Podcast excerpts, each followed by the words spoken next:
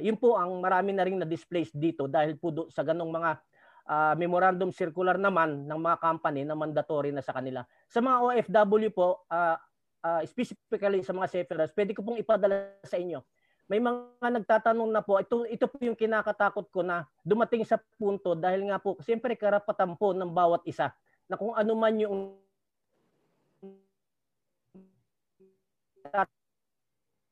tanggapin nila sa katawan nila kung inaakala. Ang tinitingnan ko po dito is wala pong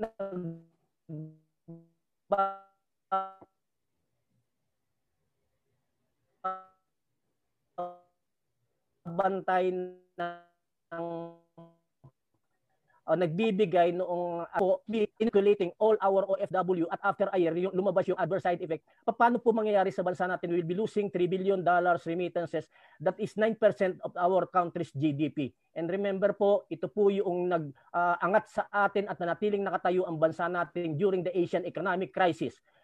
Dahil lang sa 9% na GDP yung remittances ng ating mga OFW. Ulitin ko po, uh, ako po yung natatakot na dumating ang panahon na mangyari na dahan-dahang magkasakit ang ating mga OFW at uh, hindi na po makabalik sa kanilang trabaho. Dahil bakit po? Documented evidence rin po. Meron pong nagpapa pre-medical na naka na meron siyang adverse side effect na denied po siya at na unfit.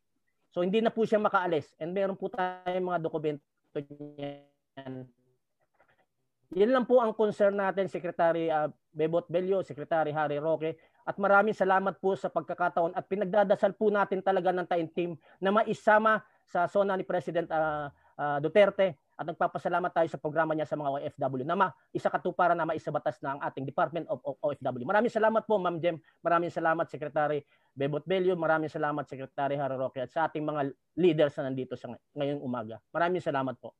Thank you. Uh, thank you Kapre. Uh, Kapre bago ko pa uh, bigay kay Sec Bello no, pakikumpleto yung papers na hiningi ko. Alam mo, I will not mention it here, pero yung papeles po na pinapakomply sa iyo, uh, kailangan na natin next week.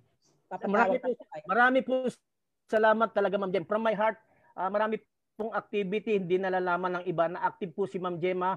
Uh, pumupunta po tayo, maging sa ating PNP. Uh, lagi po siya nandun. At congrats, Ma'am Gemma. At pag naitalaga ka ng ating PNP, talagang malaking tulong ka, malaking bagay ka sa mga OFW at lagi kang nasa puso namin. Maraming salamat, Ma'am Gemma.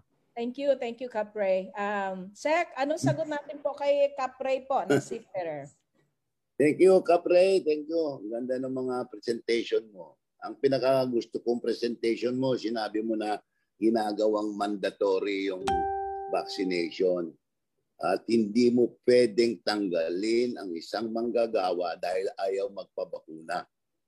On, matagal namin pinag-usapan yan sa mga Employers Confederation of the Philippines, yung ECOP. Kausap ko rin dyan si Secretary Joey Concepcion, na Presidential Advisor on Negosyo. Sinabi ko, hindi natin pwedeng gawing mandatory ang pagbabakuna. Unang-una, wala tayong bakuna. Gagawin mo mandatory, wala ka bang wala kang bakuna. Saka there is no ano, there is no legal basis to dismiss or uh, uh, discriminate against an employee just because hindi na bakunahan. So, huwag ka mag-alala, kapre, uh, hindi pwede. Clear yan sa aking advisory na hindi mo pwedeng pilitin yung worker mo or employee mo na magpabakuna kung ayaw niya. We can only encourage them but we cannot make it mandatory. Very clear po yan. Ngayon, yung tungkol sa mga, o, yung mga seafarers mo, ilan ba yon Kapre? 11. 11, okay. Dapat yung, ewan ko kung nakatanggap na sila ng AKAP, Kapre. Ah, nakatanggap na ba sila ng AKAP funds, yung tag 10,000? Ayun, kailangan ah, hindi pa, hindi, hindi pa po hindi secretary. Pa. O, yun, dapat sayang yun, dapat una lang nakuha nila in addition alam mo naman yan, Kapre, merong tinatawag na National Reintegration Program for all OFWs. Meaning, yung OFW, merong livelihood assistance. Merong tinatawag na scholarship grants. Lahat ng anak ng mga OFW, scholar yan ng OWA. Oo. Uh, meron pa nga kaming ano, yung group uh, group livelihood that they, they can get 100 to 1 million uh, livelihood assistance from OWA. Kasama lahat yan.